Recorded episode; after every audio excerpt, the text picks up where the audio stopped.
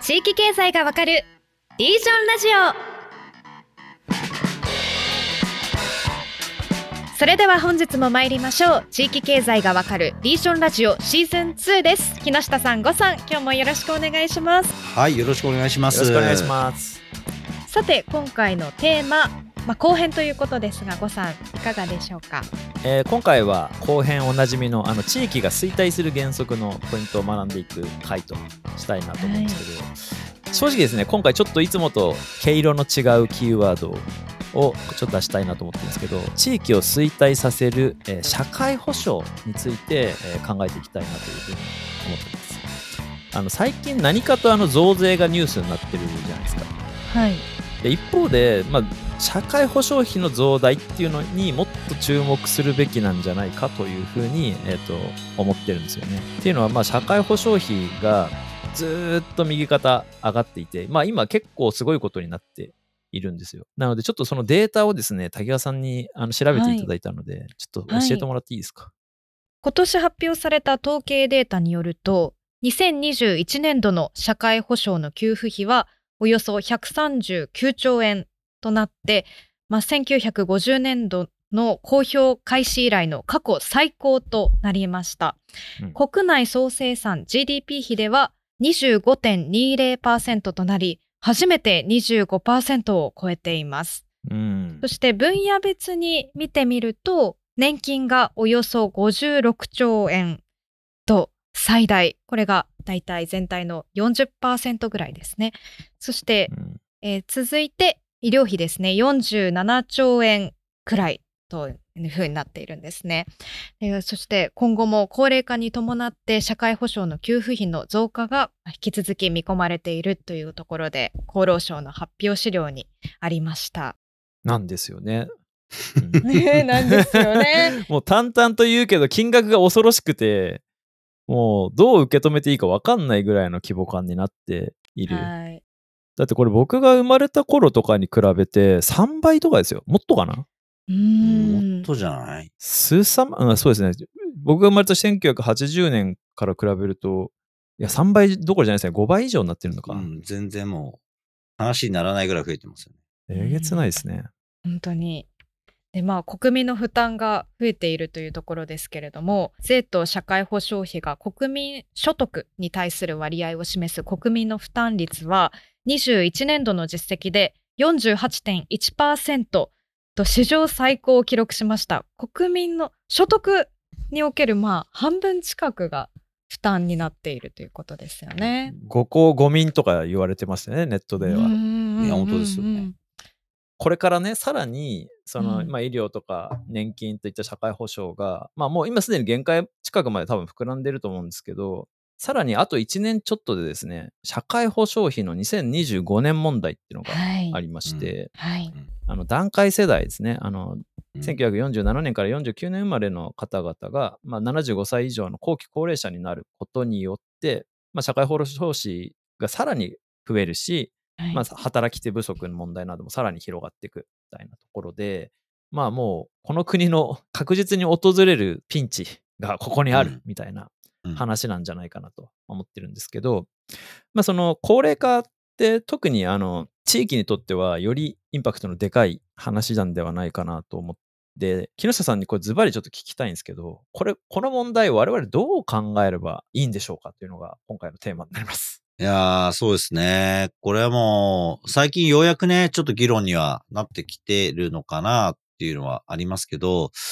まあ簡単に言うと、そのまさにね、あの、呉さんとか私とかが生まれたあ年代はですね、まだ段階の世代とかがバリバリ働いていて、うん段階の世代より上の高齢者っていうのはまあすごい少なかったんですよね。まだまだ。特に当時の高齢者と言われる人は本当にまだまだ少なくてですね。で、まあそれがだんだんだんだん増えていって、まあ今度段階の世代自体が後期高齢者。まあ今までも前期高齢者なんですけど、まあ今度後期高齢者になっていくっていうことで。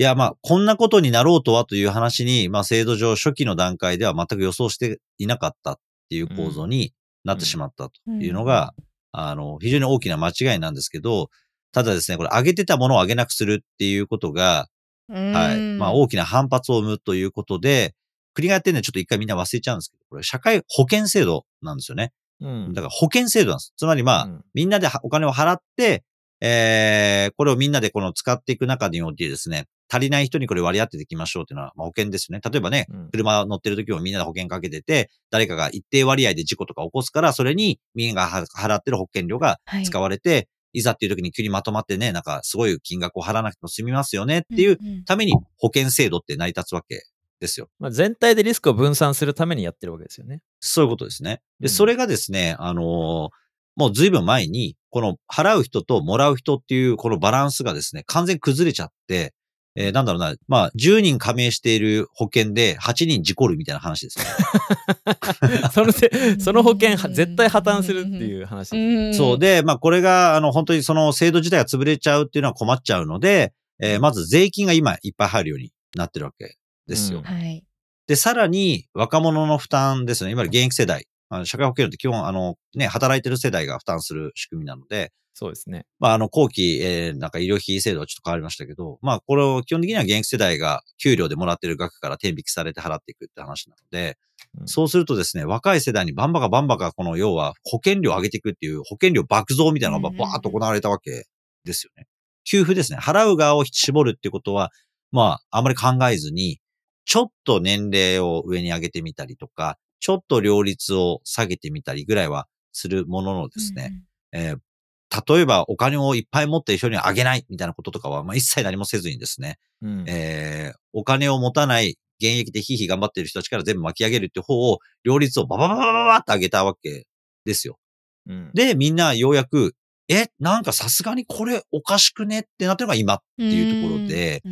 で、まあ、あの、今の保険としてまずおかしいっていう話ですね。あの、バランスするっていう思想がもう完全に壊れちゃってて、足りない分はもう、あの、保険料上げていく。で、それでも足りない部分は税金からぶち込んでしまうってことで、だったら社会保険なんて制度はやめて、全部、社会保険と税金をガッチャンコして再入手を作った方がいいんじゃないの？再入手を作った方がいいんじゃないの？っていう今、話が出るのはその通りだと思うんですよ。だって税金なくしても破綻してるわけですよ。うんあの、社会保険としてはね、保険制度としても破綻していて、で、それを、まあ、税金で埋めて、なんかこうやって、まあ、当然崩れないようにしてるわけですよね。で、これはまあ、国としてさすがにね、今まで来た社会保険制度が全部潰れるのをその野放しにするってことは当然できないのでやるんですけど、でも現役側の負担もどんどんどんどん回していくっていう状況になってしまう。でも、もう一個だけ言えるのは、あの、日本の場合に今一番豊かな人たちは何かっていうと、高齢世代なわけですね。まあ、ははいはい。それは言うまでもなく、はい、高度経済成長から安定成長期って約半世紀にわたり、土地の値段が上がり、半世紀近く毎年、えー、だいたい10%か20%給料が上がってたんですね。うんうん。竹川さはい、信じられないです。ん、93年、93年に初めて前年比でマイナスに平均給与がなるまで、だいたいね10%か20%ぐらい上がってたんですよ、給料。毎年。年。羨ましい。毎年ですよなので、例えば前のオイルショック、72年とかなんかその辺のね、あの、第一次オイルショックとかそのありましたけど、うん。中東戦争の影響を受けて、オイルがすごい上がって、みんながトイレットペーパー買いにわーって行ったみたいなのがありましたが、あの時も当然物価がぶっと上がるんですけど、あの年だけでも平均給与確かに20%ぐらい上がってるんですよ。うー。んだからそうすると、まあ、だから20%とか10%とかね、うん。えーまあ数パーセントだんだんこう低下はしていくんですけど、大体まあ、あの、アベレージで見ていくとですね、大体年代、だって、えー70年に日本人の年収平均が200万確か超えるんですよね。うんで、80年ぐらいに300万超えるんですうよ。うんで、90年ぐらいに400万超えるんですよ。いいですか ?10 年で平均給与が100万、100万、100万増えたんですよ。うんうんううんんなので今、高齢の方々は金融資産もいっぱい持ってるし、不動産もいっぱい持ってるし、はいえー、ということで、は今働いてないから所得はないですけど、うん資産としてはめちゃくちゃ持ってるっていう層なわけですよ。うんその資産があってめちゃめちゃいい時代をゴールデンゾーンを生きた人たちに、デフレ30年給料は上がりません。非正規雇用です。みたいな世代が、ね、泣く泣く上がりもしない給料から20%以上のお金を天引きされて、会社負担も入れれば30%超えのお金を給料から召し上げられてるっていうのが、本当に社会保障なのかって話なんですよ。社会保障ってのは持ってる人から持たない人にあげるものであって、持ってない人から持ってる人にあげるっていうのはこれはね、奴隷ですよ。搾取。うんうんえ木下さん私悔しくなってきました悔しいですよね。悔し ちなみにですね、あの、この間のあの、デフレの回で、まあ、30年間給料上がってませんよねって話したわけですけど、えっと、1989年と、えー2019年でのさ、えーその間30年間で、あの、同じ年収500万の人が支払う社会保険料はいが、もうシンプルにに年間で、えっと、25万ぐらい増えてるんですよね。はいで、給料変わってないんで、普通に、あの、一月分ぐらい吹っ飛んでんだから。そうですさね。さっきまであんな、ま、10年間で100万給料上がるみたいな景気いい話したのが、むしろ30年間で手取り減ってるっていう 社会保険料だけ見ても、あの減ってるわけなんですよね。そうそう。だからまあ当然消費なんか伸びないですよね。だって現役世代で一番いろんなものが必要な時期にお金がないんだから消費できないわけですよ。うんでそれを最近の若い奴らはスマホだけでね、えーなんか車を買わねえとか何をしねえとかって、ね、バカなこと言ってじじいとか言うんだけど、まあそういうの含めてですね、何も時間、時代感覚が分かってないのか、本当に悪意を持ってやっているのか、このどっちかなんですね。だからこのあたりっていうので、やっぱ社会保険料自体が膨大になっていて、えそれがあの社会保障としても非常にまあアンバランスになっているっていうことと、えー同時にですね、まあ、あの、それだけの膨大になってしまう130兆円というもうある国の予算をもう下手すると超える。あの、超軍事大国アメリカが今、軍事費の年間予算が同額ぐらいなんですよ。100兆円超えたとかっつって大騒ぎな、をバイデン政権の時やってるぐらいなんで、まあ今、円自体が弱くなってるから余計金額で言えばでかくなっちゃうんだけど、うんそういうの含めてですね、そこに日本の場合に金を突っ込み、さらに言うと、医療とか福祉ってお金だけでは解決しなくて人が必要なわけですよね。そうですよね。それ、そこで従事する人たちが必要。必要。うんなので、福祉関係の人たちを若い人たちでめちゃくちゃ増やしていったわけですよ。これ地方にとってはすごいインパクトのある話で、うん。要はあの、二つの波が戦後あると思っていて、田舎にですね、あみ三つの波があると思っていて、一個は戦後に集団就職とかをした。農村から投資部に出ていって、工業とかサービス業に従事すると。まさに高度経済成長の時ですね。まさにですね、の、ド頭ですね。ううん、だから段階の世代とかが中卒で就職するみたいなタイミングっていうのは、特に東北ブロックとかは、京浜工業地帯とか、まあ東京とかいろんなところに出ていくって形を取ったわけですね。これは一個の波。でうん地方は一気に人がいなくなって、二つ目の波は何かっていうと、田中角栄の波で、めちゃめちゃ地方で二つやったことは、公共事業費の増額ですね。うんあの、日本列島改造論とか新幹線を作るとか、道路を作るとか、うんはい、公共施設を建てるとか。で、もう一個は地方公務員の給料の爆上げ。はいはいはいはい。で、田中角は一応先生っていう教員をかなり、ある意味ではシンボルにして、未来を作る教員がこんだけ安月給で働いてるのダメだっていうことで、うん爆上げをしてですね、うん。これで実は、あの、地方から都市部に出ていく人口移動はかなり減ったんですね。おー、そうなった。めちゃくちゃ減りました。それで地方は先生っていうのがステータスのある職業っていうふうに、結構硬い仕事って見られますよね。はい。公務員が硬い仕事になったのは、うんアフター田中角栄。なるほどそれまでは正直あの、親族で一番ダメなやつが行くのが公務員っていうのが大体ああの定番だったんですうね。田舎で。そういうこと言うとこられるんだけど、そう、大体親族で一番ダメで、ふらふらしてると、ひも、まあ、紐というか、なんていうか、まあ、あの、働かないで無心してくるみたいなやつになっちゃうから、うんうん。えー、大体縁故採用で役場に勤めるみたいな話が、まあ、よくあったんですよ、昔は。へ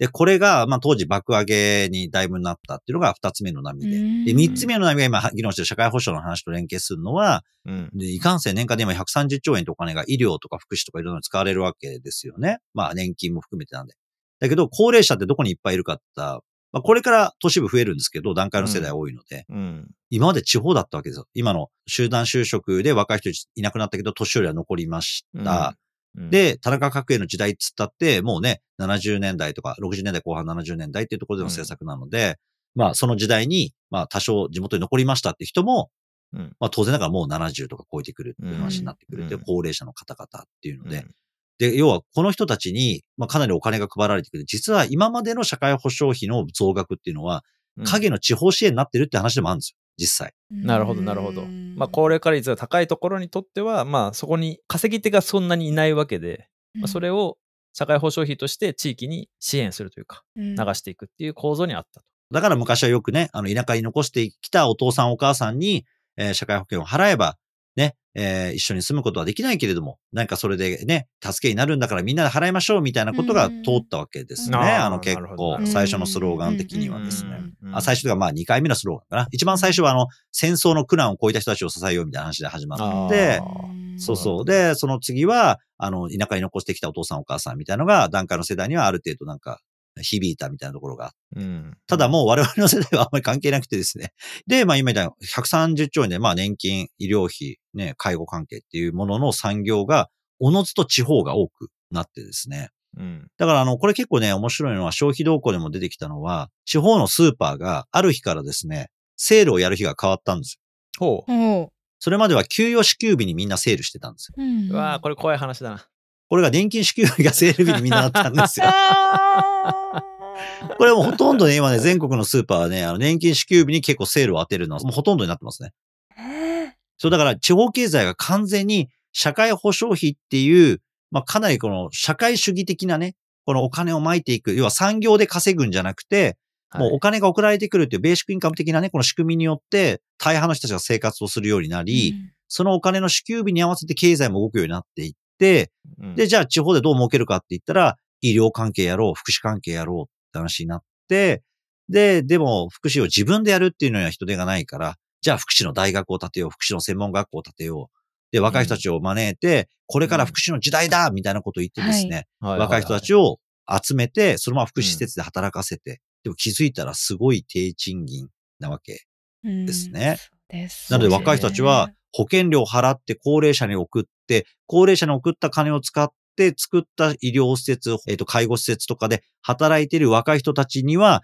ね、途中で中間さ 搾取というか、いろいろお金が取られていくんでなくなってて、最後の労働者に配るお金はすごいわずかで、労働してない高齢者は平穏な最後を迎えていって、末端たる労働者は明日の仕事もね、大変だな、どうしようかな。で、朝から晩まで仕事をね、シフト的にも人海戦術の仕事だからさせられて、うんでも給料は安い、出会いはない。っていうことで、今度は孤独な状態で結婚もできないまま、今中年になってしまったっていう第一世代が段階ジュニア世代なわけですよ。そりゃ少子化するわっていう話だと思うんですあちなみに介護職介護士の方の、えっと平均的な手取り額って、まあ、18万円から20万円ぐらいって言われていて、はいまあ正直結婚とか子供とかって考えるとかなり難しい金額感ですよね。うんもちろん地方とはいえ、すねすごい大変ですよ。もちろん介護職の方同士で結婚されてっていうのももちろんありますけど、皆さん本当大変んな立場で、しかもそれを奨学金を借りてですね、専門学校、大学に、あーあ大学出て、うんお二方とも、あの、福祉職に疲れていてっていうのは、本当ちゃんと一生懸命働いているけれども、、うん。うん。制度的にそれはなかなか伸びてこないっていうまま来てしまったっていうか、それは来るのが分かってるような制度設計をしてるのに、うん。若い人たちにこれからは福祉の時代だみたいなこと2000年ぐらいにめちゃめちゃやったわけですよ。はいはい僕も記憶に残ってますけど。いや僕も覚えてますね。で、うん。福祉ベンチャーみたいなのとかをね、特集したりとかそういうのをもうすごい官民挙げてめちゃめちゃプロモートして、結構やってましたよね、ゴさんね、あの頃ね。やってましたねまあそれこそさっきも話出ましたけど大学ができたりとか、あそうそうそう。のまあこれからのその福祉介護がこれからもう一大産業になるんだっていうのがなんかまあ僕もちょうどその頃まだうんに20前後ぐらいはい。だったんで、ふーんって感じではありましたけど、かうんあのそうなんだなっていうふうに思ったのはすごい記憶にまだ生々しく残ってます。ただまあそれは過剰にやりすぎちゃったっていうところで、地方経済は、ああ、じゃあ病院とか福祉施設やるのが儲かる。で、それ以外勤めるんだったら、えー公務員とか、ね、そこら辺だよね、みたいな、そういう経済になっちゃったんですよね、完全に。でそこにはまんない人たちはもうその地域にいらんないわけですよね他の産業があんまりないから。はい。で、公務員になれない、例えばまあなんか農協とかの職員にもなれない、えー、かといって福祉、いや、ちょっと、あの条件はって言ったら、もう都市部に出てきて違う仕事をやるっていう話になっていってしまうっていうので、まさに地域経済の構造を歪めているって言そうそうったらそうそう。あれですけど。一番でかい金の流れが社会保険料の流れになっちゃったんですよ。地方経済。うん。税と社会保険の収入が地方で一番入ってくるお金の流れになってしまったっていうことで、新しく、例えばね、さあの、新しい新産業を作ろうとかっていうことよりも、手っ取り早いのは、毎月配られる年金をどう狙ってセールやるかとかね、うんうん毎毎月毎月必要な病院をやった方が儲かるとか、うんうん。ね、なんか湿布打った方がいいみたいな、そんな話になっちゃったわけですね。だからそれが必要がないとは言わないんだけど、ただその割合があまりにも過剰に大きくなったことで、さっき言ったはい農家がみんな田中家の時代にはみんな建設業になったんですね。全員建設業やった。うん建設で予算が来るからって建設業やる。うんで、これ建設不遇の時代が来たら今度何かって言ったら福祉になったわけですよ。なるほど、なるほど、なるほど。で、これまたこの波が今、さすがにもうその今の金額で若い人いっぱい集められないよね、限界だよねっていうので、またこのシュリンクしてって縮小してっていくっていう過程で、これどうすんのかねって話です。みんなその、今ここなんだっていう、まあ短期的な儲かりそうなところに、まあみんながはい群がって、まさにその、ジェイコブス、ジェイン・ジェイコブスが言うところの、その、単機能な産業ばだけが残っていく地域に、まあ進んでなっていってしまったみたいな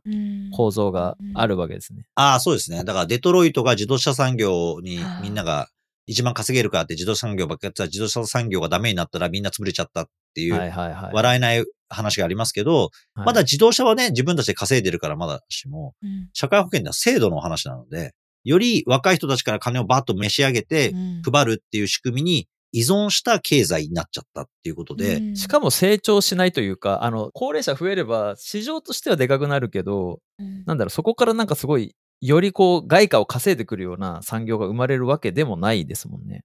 ないですね。そんなものは聞いたことがない。そのあたりがですね、まあじゃあ、例えば日本の国内で鍛えた介護福祉関係のサービスが世界を席巻するような事業になってるんだったらいいんですけど、うんそんなこと誰もやらないんですよ。うんあの、ローカルで適当にうまく儲かるようなことをやっとればいいよね、みたいな話になっちゃってるっていうことで、要は輸入置換のきっかけになるような内需育成にもなってないっていうところが、非常に大きな問題点でもうんあるし、うん地方にとっては今後ね、今度は高齢者が減っていくわけですね、今後。うん、うん。市場は確実小さくなっていく。はい。はい。もうあの、人口減少がずっと著しい秋田とかの場合には、もうね、10年以上前から市町村別で見ると高齢者すら減り始めてるんですね。うん、うん。高齢者も下から供給されないと世代的に当然減っていくわけなので、若い人もいなくなるし、高齢者もいなくなってくるって二重でいなくなるっていう状態が、あの、今後かなりの全国的にも出てくるので、そうするとです、高齢者すらいなくなるってことは、高齢者の社会保険料をもらう給付を、に依存した地方経済ってものは、確実に縮小するってことです。うん自分たちで稼いでるわけじゃないから。うん、うん。だからこれはまあかなりやばいってことです。いや、時間もちょっとあれなんですのっていうのと、このね、テーマがね、あのね、でかすぎちゃって。でかい、非常にでかいので、ちょっと今回では語りきれないなと。うんそうだ、そう、だけど、まあ、今そう、今回そう、おそらく全体の話はまた次回とかにしたいんですけど、うん一つ言えることは、膨大に増え続ける、国内でおそらくこの30年で、唯一の巨大な成長する市場だったことは確かなんですはい。よ。これを産業と呼ぶのかっていうのは僕はあんまりクエスチョンなんですけど、はいはいはい、そうですね。お金が配られるっていう意味味においての市場であったことは間違いがないうんと思うんですね。うんで、そこにみんながわーっと寄ってきましたと。うんだけどそれは、いわゆる輸入置換とかにつながるような話にも全然なっていなくて、単に来る金をただ間で抜いていくみたいな商売の仕方になっていて、で、それを競争とかっていらないでしょ？だってみんなその場所にあるから、そこの病院に行くし、そこの場所にあるからそこの福祉施設に行くわけであってですね。そんなにそれを海外からどう稼ぐかみたいなことにはつながらないっていうところに、うん。かなりの人たちのリソースまで投入してしまって、地方経済支援においてこの金額が全然馬鹿に、これね、あの、統計出てますが、都道府県別、市町村別で、うん国民年金、厚生年金がいくら給付額できてるかって見ると、結構ね、これちょっとまあ、あれですけど、笑えないのは本当に、年金の給付額を超える稼ぐ産業がない都道府県が正直ほとんどです。もう地域が年金で養われてるみたいな構造になっちゃっている。うんはい。だからまあ、こういう構造が実はあって、社会保険料の話って国とか我々の生活、あの、う ん現役世代にとって負担が重たいよねとか、あの、高齢者と若者の、お冒頭話したような資産形成としての時代の差があるのにもかかわらず、うんえー非常に重たいえー負担を強いていることのうん不当な話、社会保障じゃないですよねってことも、もちろん大きい話だ。これはぜひ次回以降またね、ちょっと話したいんですけど、ただ、地方経済とか地方の形そのものにまで、すごいパワーを与えた、変化を与えたっていうことを、うんちょっと、まあ、リージョンラジオ的には認識しておいていきたいなと思いますね。いやー、その通りですね。なんか、社会保障費の削減みたいな話になると、すぐ、あの、世代間闘争の議論になりやすいなと思っていて、なんか、あの、高齢者が若者にも、お前もいつか老人になるんだぞ、みたいな。だからこの制度は触るなと維持しろ、みたいな。で、、若者は負担が重いみたいな、なんかそういうシンプルな、あの、対立構造になりやすいんですけど、うん。はい。まあ、今日の木下さんの話聞いて改めて、だ本質的にはその経済構造がもういびつになっちゃっているっていうこ、うん。この構造問題を考えていかないと、いかんっていう。あまあそうそう。うんうんあ行かない、行かないといけないし、そう今の、いずれお前らも年寄りになるんだって言ってる人は全く何も分かっていなくてですね。うんまあさ、まあ、まず言ったように、自分たちが年寄りになるまでの時代背景が全然違いますよ。はいうん。うんあなたたちのような10%、20%上がる時代ってみんな全然大分に負担できますよ。だけど、うんそうじゃないから、みんな負担が大変ですよって言ってるのと同時に、あなたたちは年寄りで今いいかもしれないけれども、僕らが年寄りになるときに今の生徒なんていうのは100%維持できないっていうのは計算したらわかるわけですよ。うん。だって今の世代よりももっと上の世代はもっと良かったんですから。その上の世代はもっともっと良かったんです。だって、現役時代に保険料も払わずに年金をもらえた世代がいるわけですから、戦後に。当たり前です。ある時から始まってる制度は。うんだから、どんどん悪くなっていってるんです。でそれすら分かってないって年寄りは本当何年生きてて不勉強なんだと思ってですね、その不勉強な高齢者には大変頭にくるんだけど、それがですね、これからはお前たちも年寄りなんだから今のように払っとけば同じようにもらえるんだみたいなこと言ううんバカな年寄り見るとですね、まあ本当にね、100万年ぐらい勉強してから帰ってこいって言いたくなるぐらい、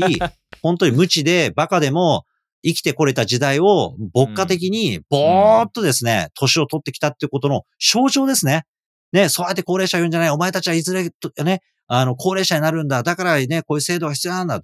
同じものはもらえませんよ。うん計算できてますか？小学校行ってくださいって話です。そういうのがですね、非常に頭にくる話なんですね。でシンプルに今の我々が高齢者になる頃に支える若者はさらに減ってますからね。どうやって制度支えるんだっていう話ですよね。もう、もうね、支えられるはずがないんですよ。で、うん次のすごい新産業を作ったり何やったりして、少人数の国家、まあ今より減って、それでもでかいんですよ、ヨーロッパの国から比べれば。うん。それぐらいの人口国で、高齢者を抱えながらどうやって稼いでいくのかっていうことが、もし今以上に悪くなったんですよ。今以上に悪くなったら、当然もっと負担はできないわけですから、我々としてはですね、えー真剣に現実と向き合っていかなきゃいけないっていう世代になってるからそういう議論してるわけで、そんなですね、あの何も考えずにただ言われたことを払っとけば、年寄りになったら幸せになりますなんて、そんな馬鹿げた話はね、1ミリたりとも同意はできないっていう話ですね。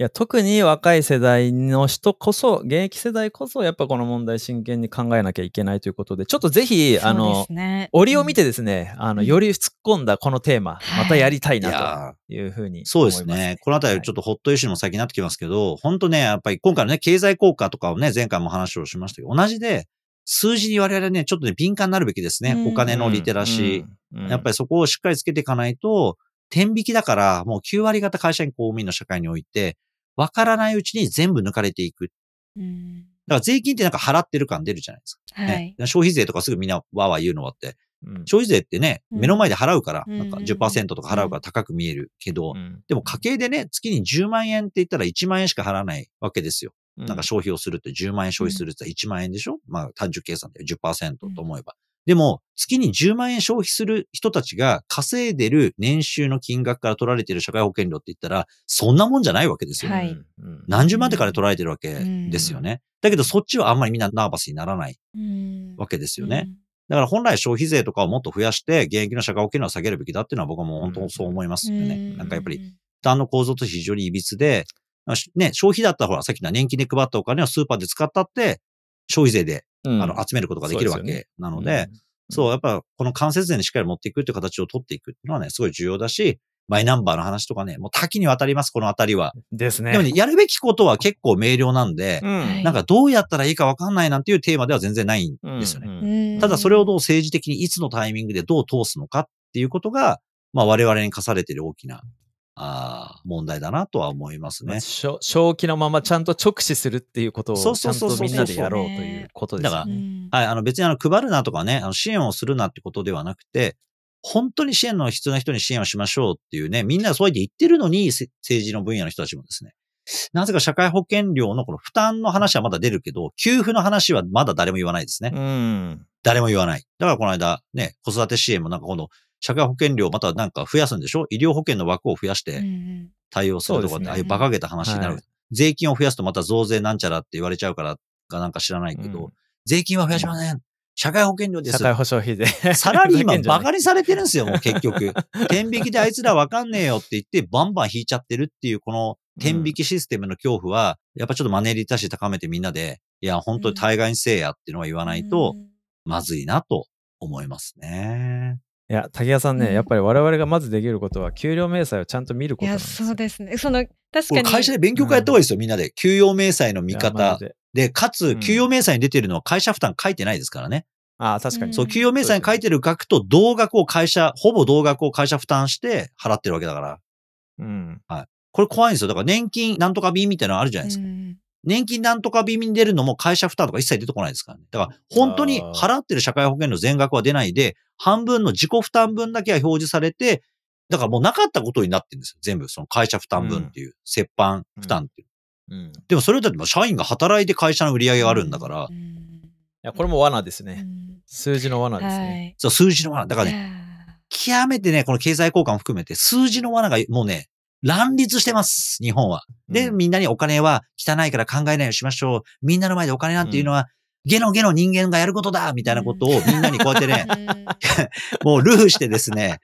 お金の話をさせないようにしてるんですよ。ねなんかね、タブー視されてるとこもありますもんね。そう。それは別に品位の問題ではなくて、みんなが詳しくなって分かると困る人がいるってことです。そういうことですね。はい。だからそういうふうにならないように、我々はしっかりお金に関しても、普通にフェアに、別におお金に癒やしくなれって意味じゃなくて、うん。え、これってどういうこと、何にどうなってそうなってってんの？っていう、まあ生活する上で、当然ながらね、うん。お金を使って生活をするっていう経済になってるわけなので、しっかりそこと向き合うっていうのは不可欠だなと思いますよね。なんか誰誰一人取り残さない取りこぼさない社会っていったそういうすごく聞こえのいい言葉とかも先行してますけど、そういうなんか数字の見方とかそういう意味で取りこぼさないでっていうのも一つ思いましたしその持たざるものに持つものがこう分配するそういう本質的なその社会保険のあり方っていうところはい。をなんか追求していけたらいいなっていうのを思いました。うん。うん、そう。だから、誰も取り残さないっていうことはすごい重要なんですよね。うんあの、うん取り残さないやりましょう。だからこそ改革がいるんですよ。今、だってもらわなくていい人にお金配ってんの。資産何億円あっても働いてない人には年金がいて、医療保険の優遇があるってうんおかしくないですか？だってそれね。うん異常でしょ？うん取り残しまくってんですよ。す若い人でやばい人たちも。はいはい。うんだから、まあ、そういうのをね、あの、みんなね、あんま 怒らないのが問題。だから綺麗なね、誰も取り残さないとか言いながらですね、そうわもう配らなくていいじじいとかに配ってからなんですよ。だからそういうのを、ちゃんと資産と所得で総合評価しましょう。ね、マイナンバーに全部紐付けなかったら年金支給しませんぐらいやってほしいですね。あの、現役世代としては。うんって思います。うんはい。もうはい喋りすぎてしまいそう。じゃあこれはまた、はい竹谷さんいやいや、竹谷さん。また竹竹谷さんがバカになったから私がね。くなんか地方でこう生まれ育っていく中で福祉大学ってすごく当たり前にあった世代ですし、うんで私の地元の友達もやっぱり福祉のお仕事についてる子たちがいる中でやっぱり苦しそうな姿しまあそこまでこうむき出しにはしないもののそういう部分を感じるのではい。が今のこのマクロで見た時のこう日本の構造っていうところにちょっと胸が痛くなりました。うんいや、もう無理なんですよね。だから、今までは良かったけど、じゃあこれから同じことをやって、段階ジュニア世代が高齢者になった時の介護体制が成り立つかって言ったら、もう無理なんですよね。その上の世代までまだ生き残っていて、段階ジュニア世代が高齢者になった時に必要な介護者数っていうのが試算で300万人を超えるんですよ。いいですか？人口がどんどん減ってって、若者がどんどんいなくなるときに、その限りある人的リソースを今の体制のままやってったら、300万人動員しないと、介護体制も成り立たない。当然給料も上がらない。そういう体制と社会保障の設計で本当にいいんですか？それってもう無理なのに、無理だってことを先延ばしにしてないですか？っていうのは、現実ですね。300万人ってですね、大日本帝国陸軍の、あの、軍人の最後の、あの、太陽戦争終わる時と同じぐらいって言われるぐらいのとんでもない人数なんですね。そういうものをまたですね、あの、やってはいけないところに投入するっていうのは、私は本当に日本とか社会の安定を長期で考えていく上においては、決してやってはいけない。だから寝たきりを400万人で放置するみたいなのを今日本やってるわけですね。それと本当に、あの、死生観含めて我々がかなり戦後タブーにしてきたことと向き合わなきゃいけないところに、いよいよ来ているっていうのが今の令和の時代じゃないかなと思いますね。それとも僕らの世代は、まあ少なくとも段階ジュニア以降の世代はですね、タブー視せずに、お金も死の問題も、うんお医療、介護の話もですね、全部向き合っていかないと、いよいよいけない。牧歌的に適当にやってきた上の世代は結構だけど、僕らはそれは放置できないんじゃないかなと思います。はい。じゃあ一旦今日のところはこの辺ではい締めてまた次回以降このテーマやっていきましょう。朝までリージョンラジオみたいになっちゃうな。無限にやれちゃう聞きたいですね。はい。じゃあ次が楽しみです。はいはい、ということでありがとうございました。はいありがとうございますちょうどお時間となりましたので最後に番組からお知らせです。番組ではリスナーの皆さんからのご意見ご感想をお待ちしています。ぜひハッシュタグリージョンラジオでツイートいただけると嬉しいです。次回も地域経済の未来についてディープに学んでいきます。またお会いしましょう。